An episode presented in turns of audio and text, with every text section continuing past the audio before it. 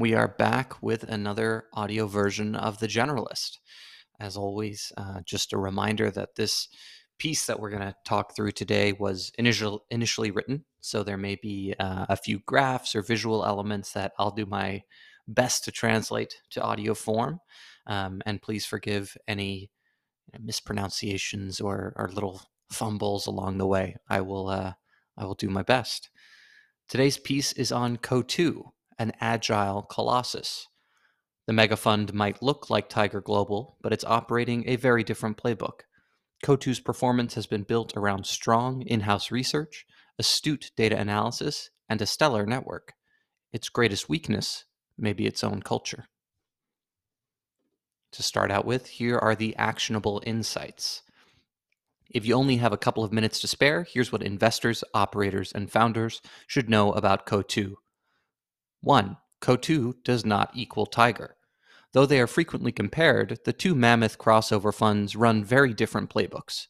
Tiger looks to index the private markets and relies on outsourced diligence.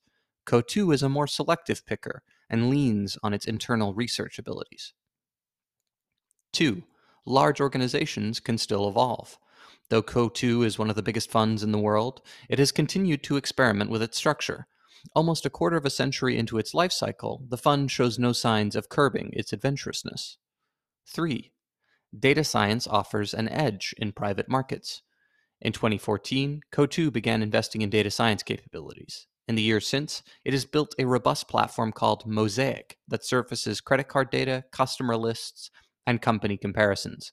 Though some question its utility, it is favorably received by founders. 4. A global outlook can surface new lessons. Coatue was quick to recognize the potential of investing in Chinese tech. It has applied lessons from that geography to Western businesses, and vice versa. Coatue founded a splashy conference to facilitate cross cultural exchange East meets West. And finally, five, hedge fund norms are an uneasy fit with VC. Though it has a fully fledged private market practice, Coatue's internal culture has been lifted from Wall Street circa 1985. It is notoriously cutthroat and aggressive. The compensation structure is also non standard and may partially explain critical departures. And now, on to the full piece. Our introduction to start. Size usually comes at the expense of agility. The elephant can't match the mouse's darting run. An 18 wheeler does not corner like a golf buggy. No tugboat turns on a dime. Coatue is an unusual colossus. Since Philippe Lafont founded the firm in 1999 with just $15 million, the crossover fund has expanded to a size that puts it among the giants of the financial world. One source I spoke with suggested its assets under management may now reach as high as $90 billion. Yet, as it has grown, Coatue has seemed to lose none of its nimbleness. On the contrary, increased size appears to have bred greater agility, not less. An organization that began life as a long short hedge fund has spent much of the last decade spinning up new investing practices. Most notably, that has occurred in the private markets, with a now thriving growth stage strategy alongside, alongside carve outs in fintech, climate tech, and beyond. Not all of its experiments have succeeded. A high profile internal investment in a new quant strategy flamed out spectacularly. But the fact that a firm of Coatue scale is willing to move, to experiment, to try, is the core of what makes it special.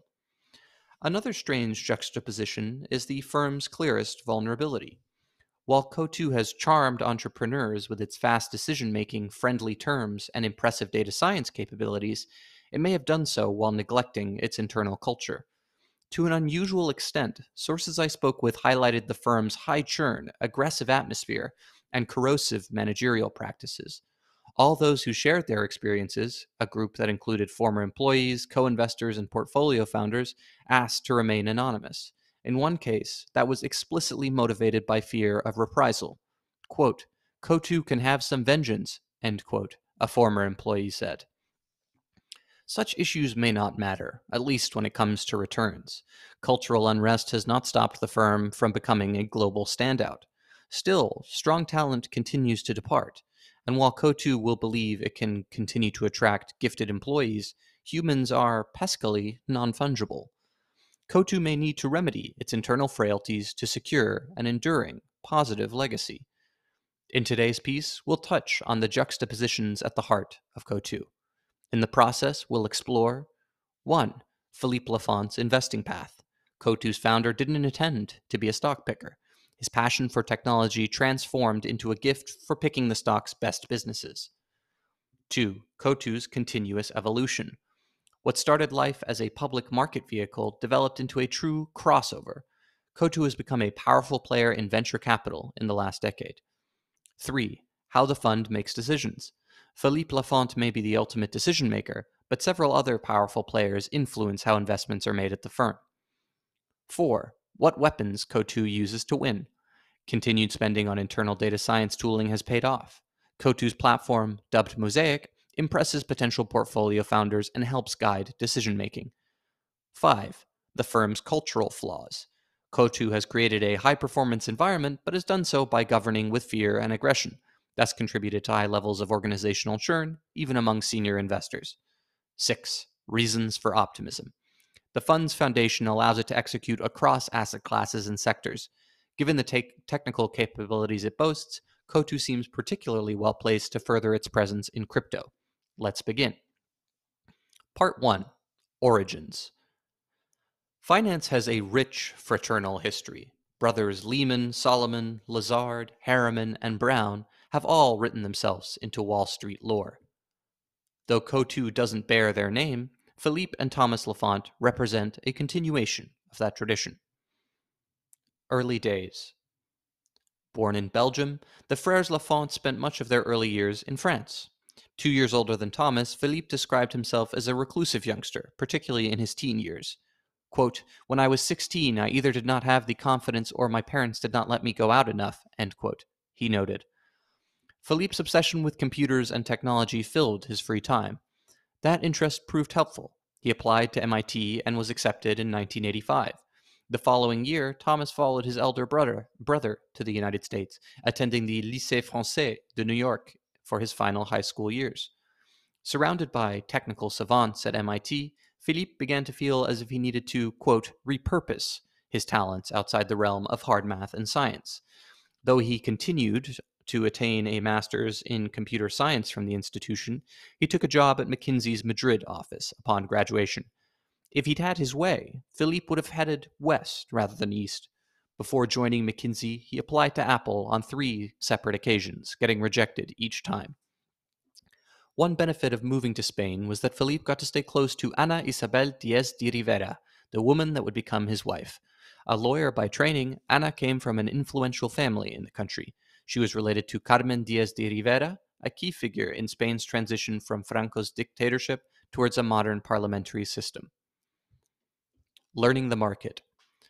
After two years, Philippe's time at McKinsey came to a close. Though re- he was ready to return to the U.S., Anna wanted to remain close to home. They struck a compromise, with Philippe deciding to spend a year working for her family business. It was the kind of job useful in hindsight, but frustrating in the moment. Philippe was shunted to a basement office without much to do. To fill his time, he perused the Herald Tribune. Quickly, Philippe developed a fascination for stock listings. Soon he was buying the Tribune every day to see how the markets had moved. Not long after, he started investing, picking blue chip technology companies he felt equipped to analyze. Philippe's early picks included Microsoft, Intel, and Dell. Though based in California, Thomas got in on the action too, with the brothers sharing ideas. By Philippe's admission, it was fortuitous timing. In the mid 90s, companies like Microsoft appreciated significantly, giving the Lafonts confidence in their abilities. We confused luck with skill, Philippe noted, adding that he had started investing during a less bullish era he would have, quote, given for sure would would have for sure given up and done something else, end quote. Tiger management. Life turns on such moments. After a year in the basement, Philippe and Anna moved to America. Rather than hungering for a job in Silicon Valley, Lafont sought to make it on Wall Street. It wasn't easy. He landed an unpaid role at a mutual fund, but it didn't take long for him to parlay that into a better position. At a conference, he met someone with inroads at Tiger Management, the famed hedge fund of Julian Robertson. As with Apple, Philippe was rejected at first. Since he had attended MIT, his CV was automatically routed to Tiger's IT department, who promptly responded that they had no space, but that LaFont had a, quote, wonderful resume, end quote. Thankfully, another door opened. A friend of a friend knew Robertson well enough to get the would be investor into the room with the wizard of Wall Street. But he only had two minutes. I went straight to the point, Philippe recalled, telling Robertson that he wanted a job picking technology stocks for Tiger. I was so direct with what I wanted, he added. Philippe made a strong enough impression in those 120 seconds for Robertson to introduce him to his technology team. He passed their screening, receiving a role at the storied firm.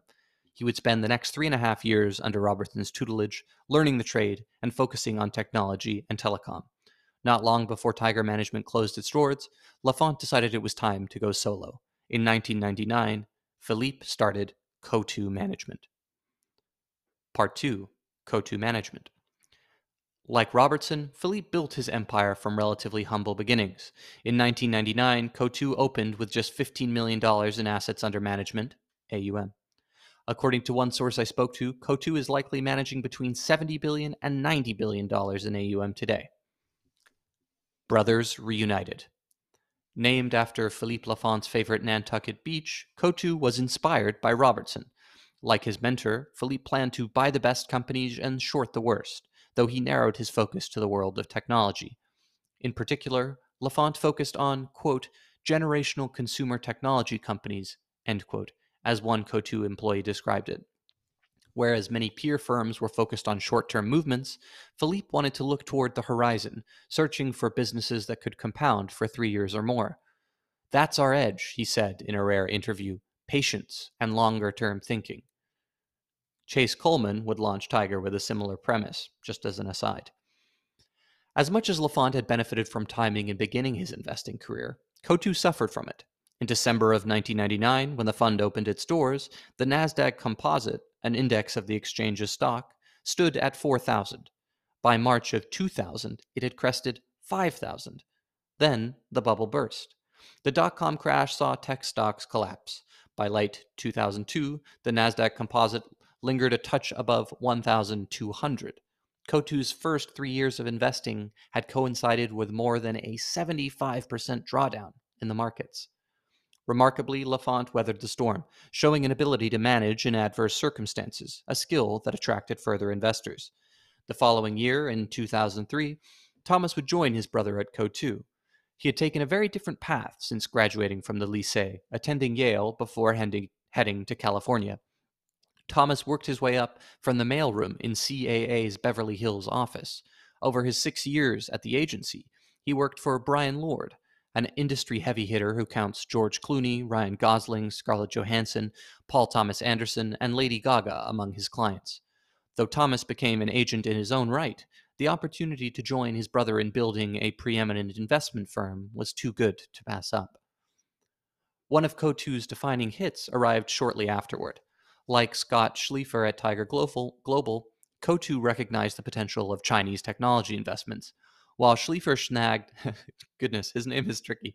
While Shleifer snagged several of China's Yahoos, Coatue made the bigger splash. In 2004, the Lafonts bought Tencent at its IPO price. At the time, the markets valued WeChat's owner at less than 1 billion. Today, it sits at 590 billion. While Coatue has, of course, changed its position sizing, it nevertheless represented a massive win. Another critical bet was Apple. As a Coatue employee noted in our discussion, quote, Philippe probably made more money on Apple than anybody, end quote. Though rejected from the company's Cupertino offices, Lafont remained impressed by the business, frequently buying in. Reflecting on his history with, with Apple, Lafont said, quote, It just shows how sometimes you do get the things you want, but just through a different door. End quote. Better late than never. Though the Lafont showed a knack for identifying great technology companies, they were slow to recognize a fundamental shift to the industry's financial landscape. In 2000, Tiger Global made its first private investment, backing Russian search engine Yandex. That represented the beginning of an accelerating private market run still in full swing. Tiger's move into the space was motivated by an understanding that many interesting technology companies had yet to hit the public markets the firm could accumulate stakes in a business that might not IPO for years by moving earlier. In the process, it built relationships with management teams and developed a sharper understanding of the underlying dynamics. Lessons from the venture practice could be passed to the hedge fund team, and vice versa. In 2009, DST Global entered the fray with Yuri Milner making his famous investment into Facebook. As one former Coatue investor active during this period noted, quote, the narrative at the time was that Tiger and DST were stupid, end quote. Perhaps that's part of the reason that it took Coatue time to catch up. In 2013, the firm made its move, opening up an office on Sandhill Road in the same building as Andreessen Horowitz and beginning to scout for private market deals. The new initiative was led by Thomas Lafont and Daniel Senft, a talented stock picker and longtime lieutenant. Without a strong brand in Silicon Valley, Coatue found unusual ways to break into the ecosystem.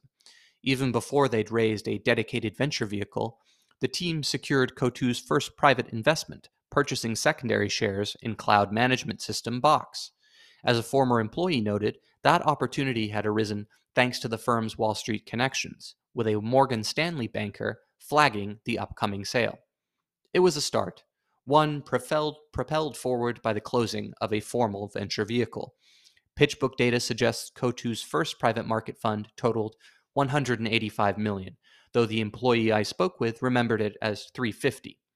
They might have been thinking of a 355 million growth fund raised in 2015 as an aside.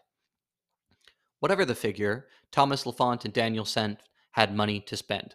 The box deal was followed up with direct investments into Hotel Tonight, Evernote, and Lending Club.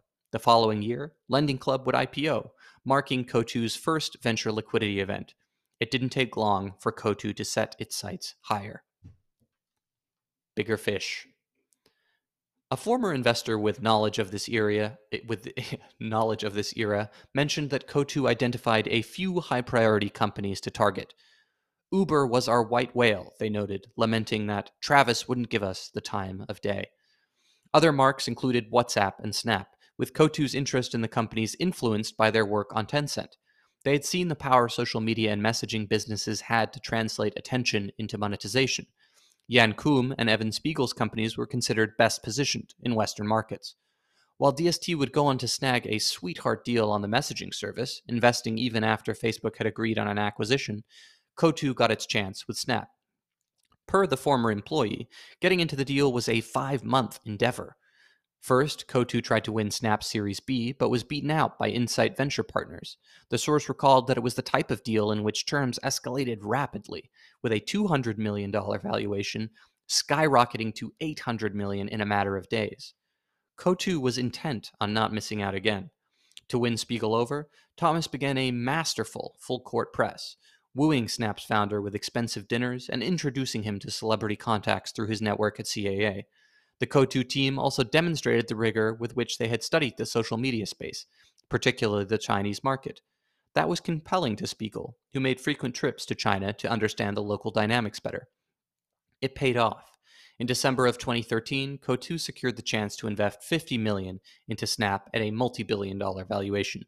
As the X2 coat, as the ex Coatue investor recalled, quote, that was what put us on the map, end quote. Hitting its stride. While Coatue didn't have the name recognition in tech circles, it had other weapons, the firepower of a hedge fund. As demonstrated by the Snap deal, early stage companies valued deep research and proprietary insights. With a much larger staff and more powerful instrumentation than a traditional venture firm, Coatue shone in this area. Though the private market team didn't gain access to Uber, they won over Logan Green at Lyft with their research. Before meeting management, Coatue's team took trips with Lyft drivers, taking pictures along the way. Those photos were included in a pitch filled with insights on the space. As a source said, it was a marketing deck. That soon became something of a calling card for Coatue. Rather than heading to a meeting and waiting to be pitched, the firm's investors would do the pitching. With the help of the hedge fund team, they'd compile research and walk through their thoughts on the market. As the source mentioned, it demonstrated to startup founders that Coatue was intelligent, thoughtful, and willing to do the work. Today, this is common practice for later stage firms, but it was unusual at the time.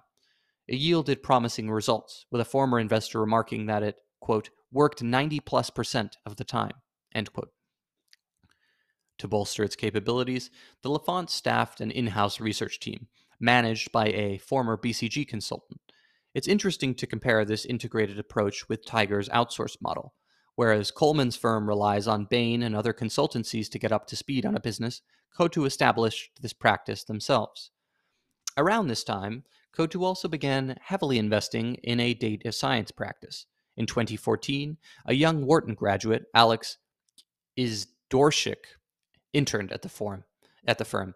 Izydorczyk worked closely with Philippe Lafont to develop Coatue's capabilities in this area, eventually joining full time. By 2017, this initiative began to pay off, with Coatue providing tailored insights to, pr- to prospective investments and portfolio companies. In tandem with this data drive, Coatue widens its aperture, pursuing deals in sectors it had previously eschewed. The fact that the firm felt confident in doing so showed it had begun to hit its stride. Coatue's public investments in China had given them an understanding of the geography that they parlayed into the private markets. To lead those efforts, the fund brought in Tony Zhang from DCM Ventures, a firm with deep connections to China and outstanding performance. Indeed, DCM's 2014 vintage is one of venture capital's best performing funds, with a 2021 piece reporting it had 30x returns. Zhang made his presence felt, brokering investments into Didi, uh, I'm not sure exactly how to pronounce this company, Uxin, Ofo, Meituan, Kuaikan Manhua. Um, a former investor suggested that Coatue invested about half of its first two funds in China. Ride hailing business Didi was considered a, quote, very important investment, end quote. Of the group above, three are now publicly traded. Ofo and Kuaikan are yet to reach that stage. Coatue formalized its transnational approach with the introduction of the East Meets West conference, Thomas Lafont's brainchild brought together luminaries from Asian and Western tech ecosystems alongside a liberal sprinkle of celebrities. Kicking off in 2014, rather, pardon me, 2015, East Meets West was initially held at the Four Seasons on Hawaii's Big Island before moving to California's Pebble Beach in later years. One source described it as, quote, a pretty brilliant move, end quote, with Coatue getting credit for bringing notables like Mary Meeker, Yuri Milner, and Pony Ma into conversation. Of course, there have been awkward moments. One attendee recalled a panel event featuring former Secretary of the Treasury Larry Summers and Coinbase CEO Brian Armstrong. Unconvinced by the cryptocurrency sector, Summers made his opinion known, pressing Armstrong in the process. Quote, it was a little embarrassing, the, wa- end quote, the watcher noted. The fact that Coatue could even preside over such a moment was a testament in and of itself. The firm had established a name and network in both American and Asian venture markets in just a few years, but it wasn't time to sit still. Moving earlier. Coatue's grip on growth investments grew firmer, so it started to look upstream. Coatue realized, alongside many others, that seeding a company fundamentally changed the dynamic with a founding team.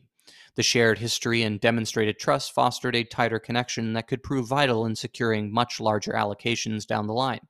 While Coatue had shown an ability to win competitive late stage rounds thus far, the market had grown more crowded.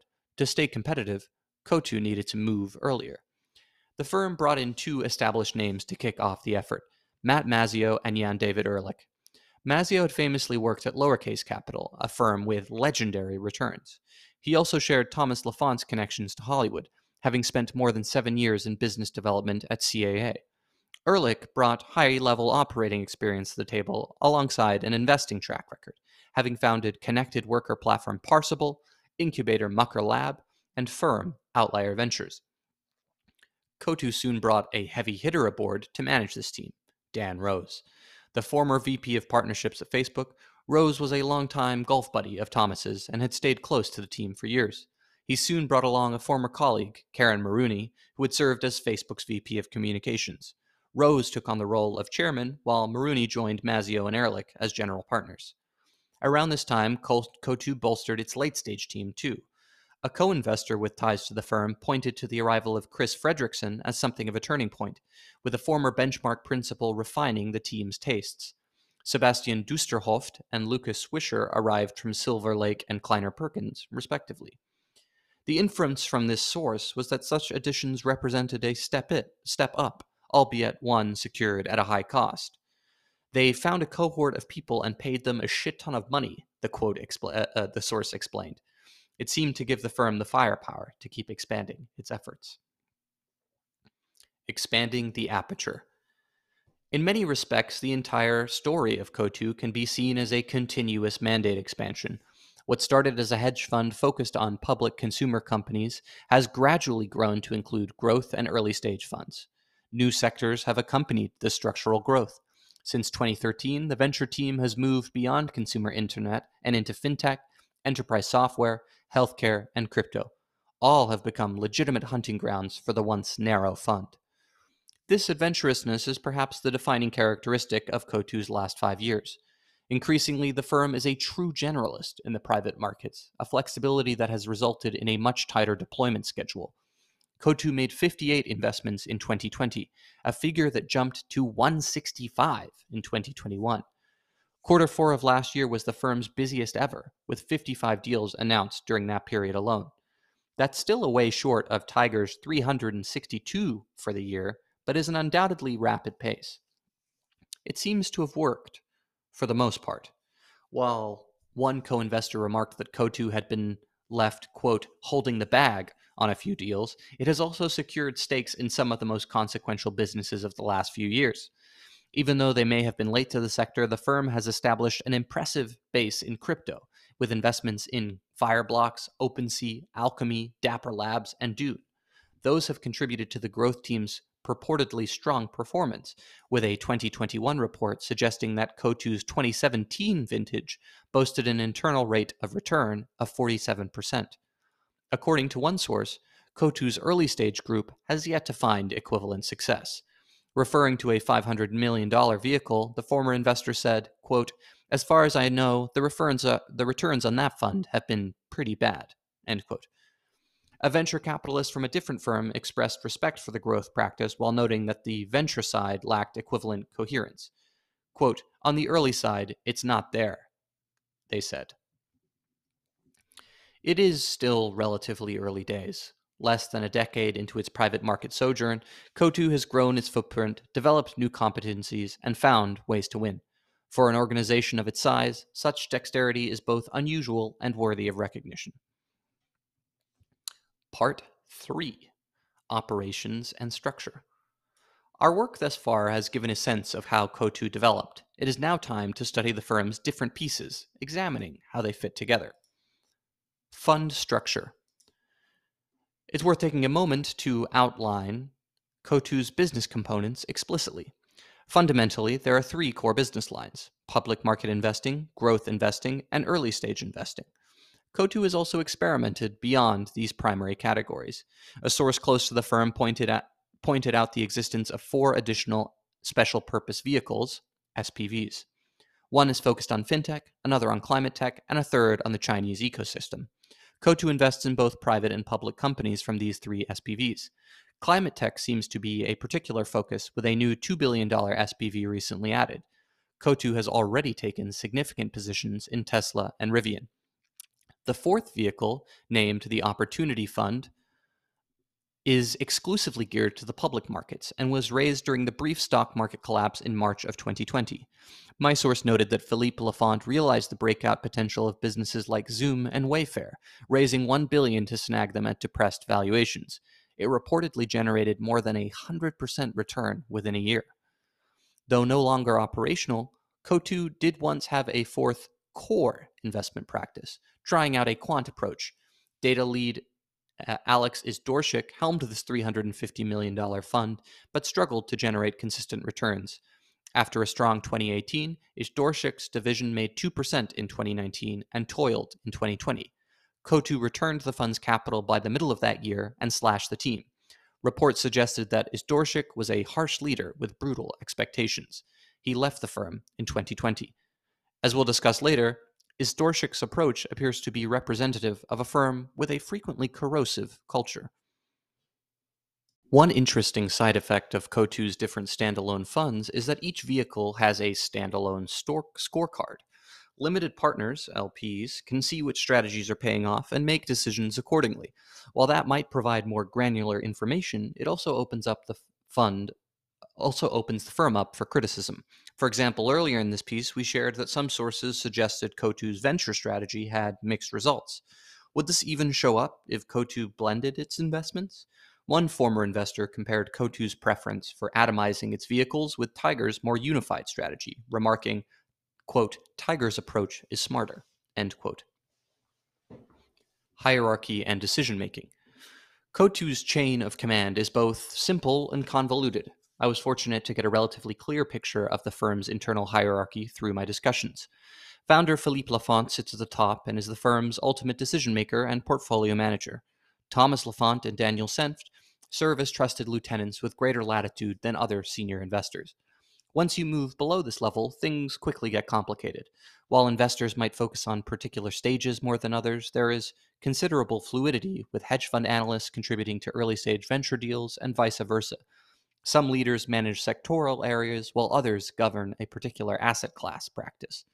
For example, Michael Gilroy and Rahul Kishore were identified as key leaders of the firm's fintech practice, a sectoral focus, while Dan Rose was pointed out as the manager of the venture asset class. Perhaps the best way to understand Coatue's hierarchy, then, is through a matrixed approach. Based on my conversations and research, that representation might look like the chart below. Leadership is represented along the various axes, with key individuals shown in relevant cells. Okay, this is a pretty tricky chart to explain in audio, but uh, basically the main idea is that uh, along the uh, y-axis, you have sort of three buckets: uh, venture, you know, early stage investing, growth, and public. And then along the x-axis, you have different sectors: software, fintech, consumer internet, ESG, and each of those um, tends to have some leader attached to them. So, for example, Thomas Lafont is apparently sort of the lead on the software practice. Uh, Daniel Senft is consumer internet. Jamin Rangwala does ESG stuff. And then on the different asset classes, as we mentioned, Dan Rose is on sort of the early stage venture part. Luca Schmid is maybe the right guy on um, growth venture stuff, um, and so on and so forth. And then there's sort of key contributors that are dotted throughout. Um, anyway, this one is probably worth taking a look at if you're interested. So, um, you know, just follow the link in the podcast's description and uh, scroll down to this section to give it a ponder. All right, back to the piece. Of course, this is far from complete. The firm has too many employees to represent succinctly here. Nevertheless, it gives us a sense of how Coatue functions and governs. In terms of decision making, sources indicated that Thomas Lafont and Daniel Senft could make investment decisions within reason. Quote, no one's begrudging 10 or 15, $15 million checks an investor stated, suggesting that larger tickets likely needed Philippe Lafont's approval. Investors further down the pecking order may have to adhere to a similar process. Ultimately, the buck stops with the man who started the firm, Philippe Lafont. Part 4 Playbook. Our work thus far has given a sense of Coatue's development and internal structure. Now we can turn to the firm's current playbook. We'll specifically focus on Coatue's private market work, walking through how the firm sources, evaluates, wins, and supports deals.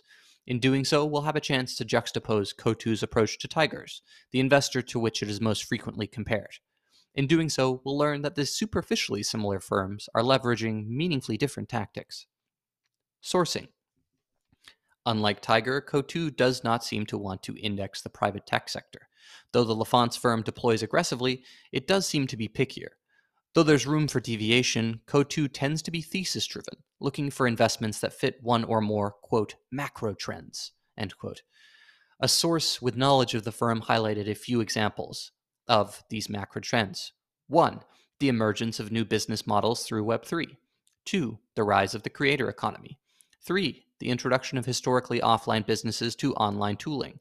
Four, the revolution in food delivery. Five, the enablement of e commerce. Looking at Coatue's investments over the past few years, we see how the portfolio maps to these megatrends. Uh, and here is another slightly tricky uh, image to represent verbally, but um, essentially it's those different theses and the companies that fit them. So, for example, Web3 and crypto, Uh, in that, you know, under that thesis, Coatue has invested in Alchemy, Fireblocks, Dune, Dapper Labs, OpenSea, Braintrust.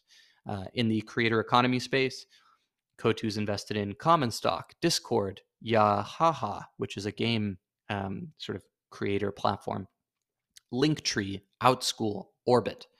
In the online to offline space, Coatue has backed Lunchbox, uh, Wheel Health, I think that's Deliverect, Spot, Spot On, uh, Choco, Hinge Health.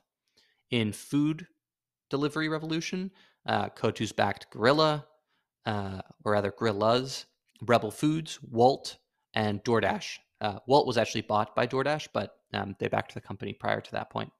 And then in the final category of e-commerce enablement, um, the the firm backed uh, a company called Batch in the QR space, CloudWalk, Nate, um, and there's one logo I can't quite remember, but um, regardless, that's sort of the main thesis of, or that's the main way that these theses have been manifested by the fund. All right, back to the writing. Of course, several of these startups could fit in multiple categories. Regardless, more than many other funds, Coatue knows what it is looking for. Evaluating. For the most part, Coatue evaluates companies in house. While one founder I spoke with mentioned the firm's use of outside consultancies, these seem to be used more in a supporting role. Famously, Tiger outsources much of its evaluation and research to Bain, freeing up its investing time to focus on securing allocation. Though Coatue looks for many of the same characteristics as other VCs, a source described it as a particularly TAM focused investor. In and of itself, that doesn't sound like much, but the granularity with which Coatue seeks to validate a total addressable market stands out. A co investor with the firm separately noted this, explaining that while a traditional VC might look at the high level figure for a specific industry, Coatue digs into the details. For example, when analyzing a business like Datadog, the firm doesn't just look at the market for cloud monitoring software. It carefully analyzes attachment rates for similar products and examines how departmental budgets are typically deployed. Quote, it's very different than others, the co investor remarked, noting that if Coatue's team doesn't think a TAM is large enough, they will pass. Again, this might sound logical, but runs counter to other firm strategies. I've heard more than one respected VC mention that their biggest mistakes have come from over indexing on market size. Though Coatue's data abilities may play a more prominent role in winning a deal, it, helps, it also helps with analysis. One source shared an anecdote of how the firm's system named Mosaic drives good decision making. You might have heard of a company called Headspin. In early 2020, the mobile testing platform was seen as a breakout business based on data the company had shared with the public. Headspin raised $60 million on the back of that traction, receiving a valuation of 1.16 billion. 17 months later, the SEC and DOJ charged the company's co-founder with fraud, alleging he had misled investors. In part, Coatue passed on investing in Headspin because Mosaic suggested much weaker figures. Quote, we didn't see the usage data, an investor was believed to have said. Finally, when evaluating deal, a deal at the later stages, Coatue's internal target is a 3x return or above. Anecdotally, this is below the hurdle traditional growth firm set, eh, but may be more in line with other crossover funds. Winning. Coatue has a few weapons when it comes time to win over a founder. The four most important are as follows 1. Unique data insights via Mosaic two, influential connections, three, surprising hustle, and four, flexible pricing. Its most differentiated advantage is Mosaic. What exactly is this product? Mosaic is a fully featured, intuitive data analysis dashboard. It started by aggregating and parsing credit card data showing what purchases had been made where. This could be extremely useful. For example, Coatue could show Lyft CEO Logan Green how his company stacked up against Uber on a zip code by zip code basis. It could do the same thing for DoorDash's Tony Xu, outlining where the food delivery business was gaining and losing share, which restaurants were driving most online sales, and which competitor he might be interested in acquiring.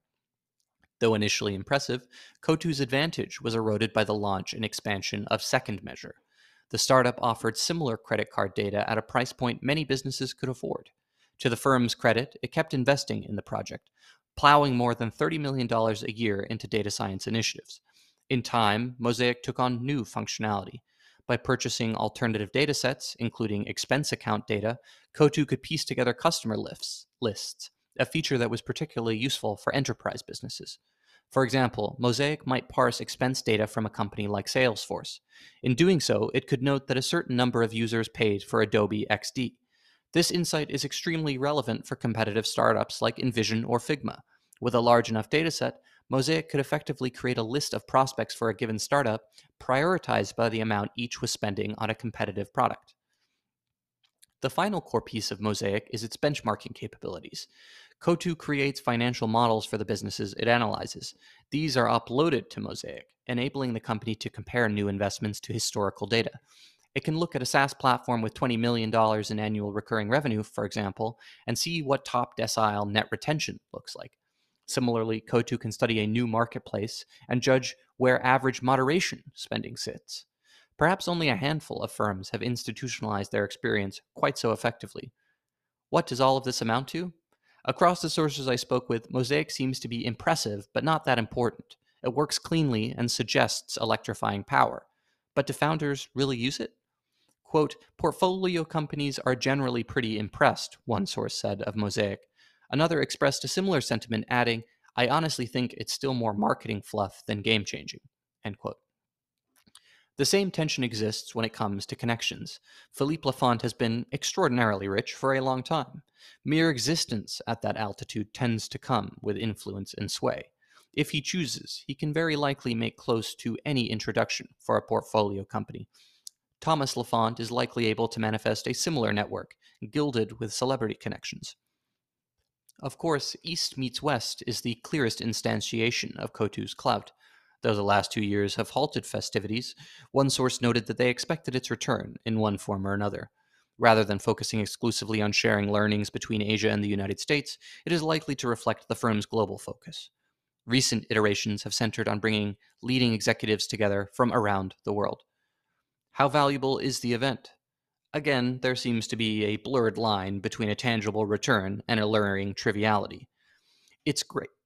pardon me. It's great for all the portfolio companies, one source said, highlighting it as a core point of differentiation. Another remarked, quote, it's way more schmoozy than it is business value, end quote. Coatue's hustle doesn't seem to be up for debate.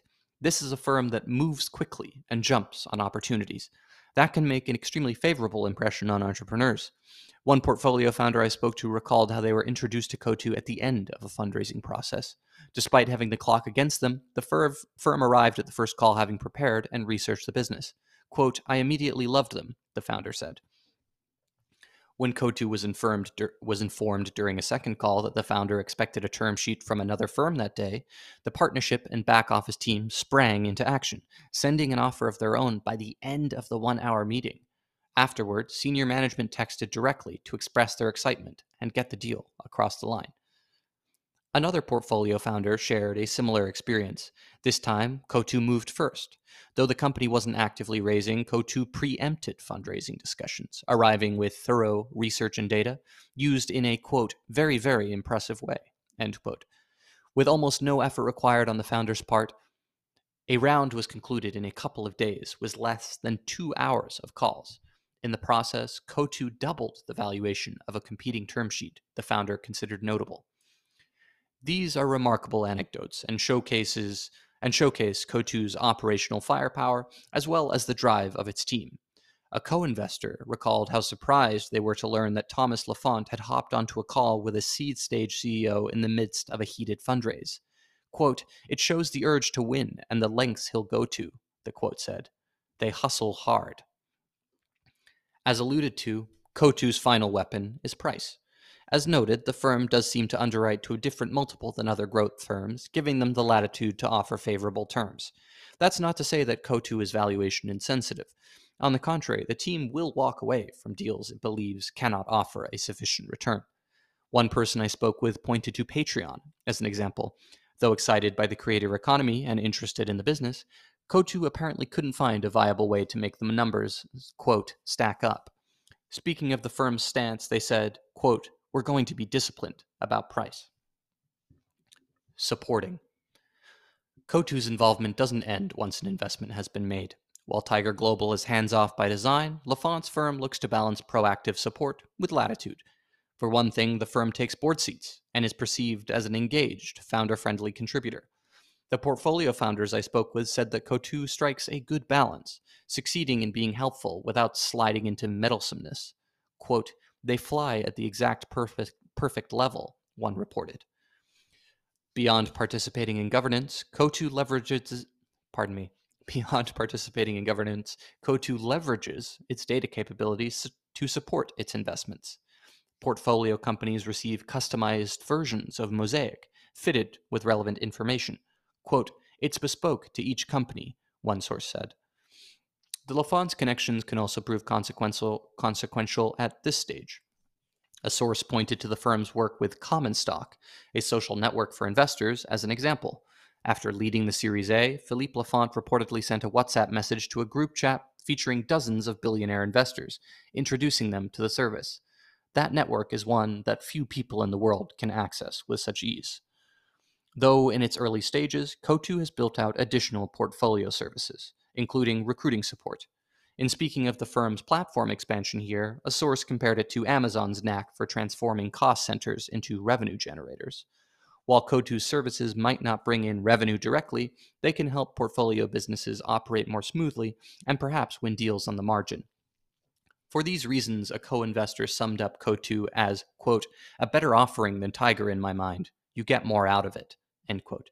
Meanwhile, a former employee said of portfolio support, quote, Sometimes it landed perfectly. Sometimes it really, really sucks. I'd be surprised if 80% of the founders in the Coatue portfolio would point to Coatue as their most helpful investor. End quote. Though hit and miss, Coatue seems to be doing the essential part well, leaving its portfolio founders feeling supported but not smothered. Part 5 Culture. In researching Coatue, one issue appeared too many times to ignore its aggressive internal culture. While many good things were said about Coatue's team and leadership, we will discuss these too, there appear to be persistent managerial issues that start at the top. Leadership. The three individuals at the top of the firm are Philippe Lafont, Thomas Lafont, and Daniel Senft. Each one's character is in some respect reflected in the organization they have built. That is most true of Coatue's founder, Philippe Lafont, as his educational background suggests, Philippe has a natural gift for numbers. He can analyze and recall large datasets with eerie skill.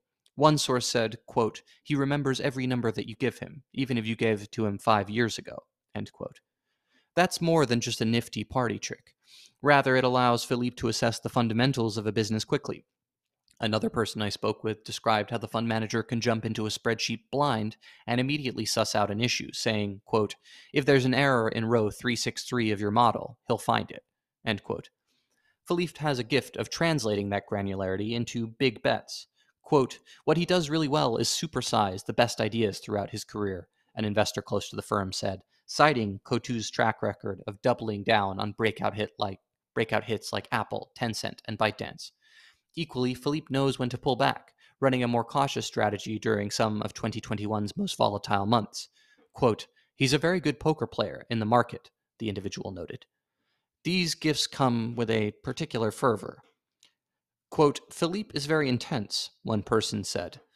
That is a positive trait when applied to the markets, but seems unproductive on the home front. An expose described him as a, quote, screamer, a portrait corroborated in my conversations. One firm rumor is that Philippe threw a stapler at a subordinate in a peak of rage. While the source that relayed this story noted that they weren't certain whether it was true, that it seemed plausible to them is an indication that the elder Lafont brother is not always in control of his emotions. He also seems somewhat inscrutable, with a venture capitalist describing him as a, quote, odd duck one source recalled a conversation around the time Coatue began investing in the private markets. Philippe relayed that one of his primary motivations for getting into venture capital was to secure personal tax advantages. While that might have been true, it suggests a narrowly pragmatic worldview.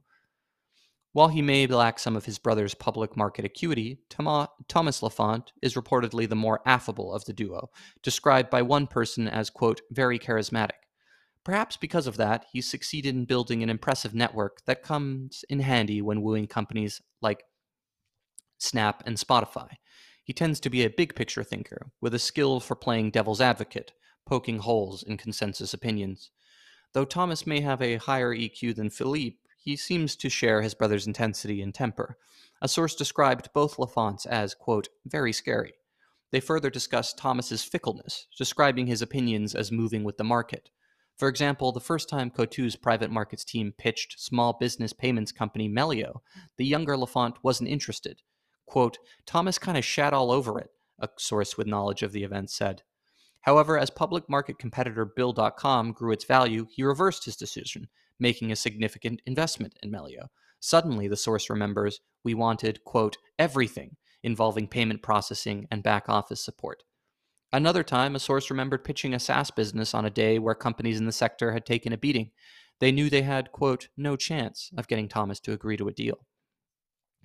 Though he may cast a smaller shadow, Daniel Senft is a vital player at the firm. Indeed, he may be Coatue's best stock picker. Senft primarily focuses on consumer internet businesses and has scored some major wins in that category, with the fund's backing of ByteDance, Tencent, and Facebook apparently down to him. One source suggested Senft has likely been responsible for Coatue's largest, quote, aggregate winners. After spending more than 13 years at the firm, Senft also seems to have developed a talent for communicating with Philippe. With the fund manager's time limited, most pitches need to be given in a minute or so. A source that sent a source said that Senft masters this compression, articulately efficiently articulating nuanced topics. Outside of this trio, Coatue has several other key figures. Though commentary on this group was much more limited, the firm's private market team seems to be primarily well received, especially by external parties. One portfolio founder singled out Matt Mazzeo for particular praise, noting his positive contributions to the business. Quote, he has an incredible po- product mindset, the founder said, noting that they considered Mazzeo one of the best in the world in this area. The same individual pointed to David Schneider, formerly of ServiceNow, as another stellar addition. To this founder, Schneider exemplified the ethos of the firm. Quote, You can be ambitious and aggressive and at the same time be a good human. That's kind of the common thread among everyone at Coatue. End quote. Caryn Marooney was also name checked, with a source noting how valuable she had proven to be for portfolio company Notion. Marooney's experience as VP of Communications at Facebook has been vital in helping the company find ways to stand out from the crowd, uh, stand out from the crowd in the crowded category of note taking and information management. Aggressive management. As demonstrated above, there are leaders at Coatue that have earned favorable reputations. By and large, however, the firm seems to have allowed an aggressive, intensive culture to flourish. Perhaps this is by design. Philippe Lafont came up during a different era and may have experienced a brasher managerial style, in a previous interview, he spoke almost gleefully about the quote, testosterone of life on Wall Street, and he is certainly someone that has thrived in competition. Coatue's manager may consider a high octane environment essential to achieving high performance. Quote, Philippe thinks the cream rises to the top, one person told me. Coatue's intensity is understandable from this vantage. Nothing significant is built without sweat, and the best teams tend to be extraordinarily hardworking. However, other organizations have shown it is possible to achieve remarkable outcomes without the coarseness of Coatue's methods. One former employee remembered the time at the firm saying, quote, I've never been yelled at more. Frequently, we would get called a fucking embarrassment. Thomas Lafont called up underlings via Zoom before administrating his critique, a habit that has left a lingering mark. Quote, Every time I hear that ringtone, my heart starts to race, the source noted. This individual's experience was not isolated. Others described it as, quote, cutthroat and a, quote, burn and churn atmosphere. atmosphere.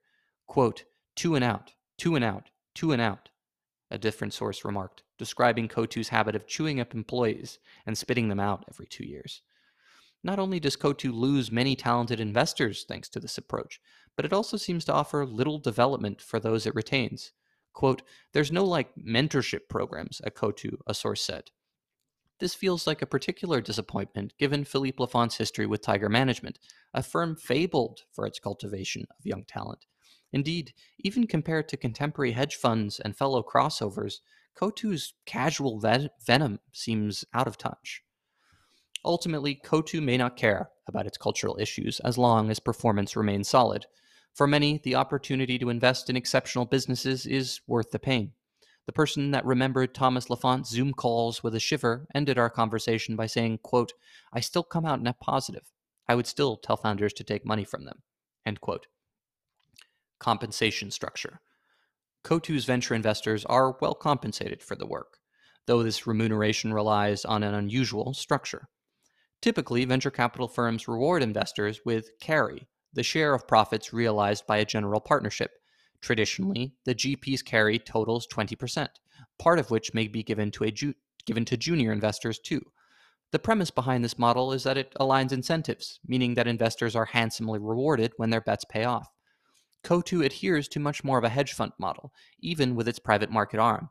According to one source, even GPs don't receive carry on the investments they make, getting comp- compensated in cash and bonuses instead. The same is true of junior investors, with most receiving low six figure base salaries. Multi million dollar bonuses are discretionary and not explicitly linked to an individual's investment performance. While high salaries mean that, quote, no one's crying, this approach does remove the fundamental alignment mentioned earlier. Though GPs and other investors can undoubtedly become very wealthy by working at Coatue, becoming outlandishly rich typically requires ownership of a high performing asset. Tears might not be spilled over such things, but there are only so many times you are willing to endure investing in the next Notion, OpenSea, Lyft, or Meituan without securing the bag. This structure might partially explain some of Coatue's losses over the years. Um, and here there's a chart where I sort of outline a few critical investors, um, the investments they made, and when they left. So Kris Fredrickson invested in OpenSea, Chime, um, and Marqeta and left in 2022. Jan David Ehrlich invested in Finn, Weights and Biases, and left in 2021. Bennett Siegel invested in DoorDash, Instacart, and Ramp, left in 2021. Tony Zhang invested in Didi, Meituan, Ofo, left in 2017. TJ Nahigian invested in Wish, Lyft, Snap, left in 2016.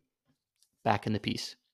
Of course, no individual is solely responsible for a single investment. Other investors will have played vital roles in each of these businesses. This is perhaps the point. A game that is played as a team should spare should share the spoils of victory. Again, this is a core difference from Tiger. One of the sharpest moves Chase Coleman has made is sharing the upside with the broader partnership. Doing so allowed several colleagues to reach billionaire status, keeping them from spinning out. As discussed, Coatue already struggles with retention. Spreading the wealth might help experimental DNA. Though there are elements of Coatue's culture in need of improvement, one aspect is almost entirely admirable the firm's willingness to experiment. In that respect, Lafont's construction resembles the companies in which it invests more than many of its peers. While its asset management peers tend towards the fusty and uninspired, Coatue has innovated. The th- quote, the thing that Coatue does not get enough credit for is that when they experiment, they experiment hard one former employee remarked. It's interesting to envision how this DNA might manifest over the next couple of years. While one individual suggested Coatue would become more like Tiger, taking an index based approach, that seems to run counter to the way the firm likes to work with its businesses. Instead, we might see it create something equivalent to a suite of thematic ETFs spanning private and public markets. Already, we've seen the firm spin up SPVs for focus areas like fintech and climate, why wouldn't it do the same for crypto, healthcare, and enterprise software? Crypto feels like a huge opportunity, one well suited to the firm. Not only has Coatue established itself in the ecosystem thanks to a string of successful bets, but it should be able to leverage Mosaic to great effect. The crypto space has vast publicly available data, but few products surfacing valuable insights. Additionally, though the markets are very different, having experience trading public assets is likely helpful when managing tokens. It's a shame that Coatue has let the man involved in many of its best crypto investments leave, Kris Fredrickson. He was preceded by Matthew Misbahni, also active on the crypto team, who departed to become a partner at Paradigm. Coatue may need to staff up and give talent the environment and compensation to succeed, to execute on this approach. Despite the firm's flaws, it has done a stellar job reinventing and, rein- and renovating itself to accommodate new dynamics few would bet against them doing so again. Largeness and greatness sound like synonyms, but each captures some meaning the other misses. Understanding Coatue sometimes feels like an attempt to differentiate between those two words. Coatue is large, but is it great? In almost all respects, the answer is yes. No other firm has constructed such a sophisticated constellation of attributes. An exceptional hedge fund has sprouted a growth investing practice, which in turn has hatched an early stage group. SPVs have sprung up to meet fresher needs, fortifying and adding to the structure. Robust data science capabilities unite these components, allowing them to work and think together. Observed as a whole, it is a lovely piece of financial architecture, displaying the intention of a master craftsman and instinct of an artist. It is great, with each deal won a testament to the fact. Only when observing Coatue's culture does this illustriousness look blemished. Though the firm has done much worthy of admiration, the manner in which it governs its team makes it feel rather less remarkable. Suddenly, greatness is lost, though largeness remains. Coatue is not too big to change, though. Indeed, that is the source of his magic that it can grow large and yet remain nimble, that it can amass AUM but still experiment. It should direct its next, next such experiment inward. All right. And that is the end of today's piece. Uh, I hope you enjoyed it, and thank you as always for for listening. Um, take care and have a lovely rest of your day. See you soon.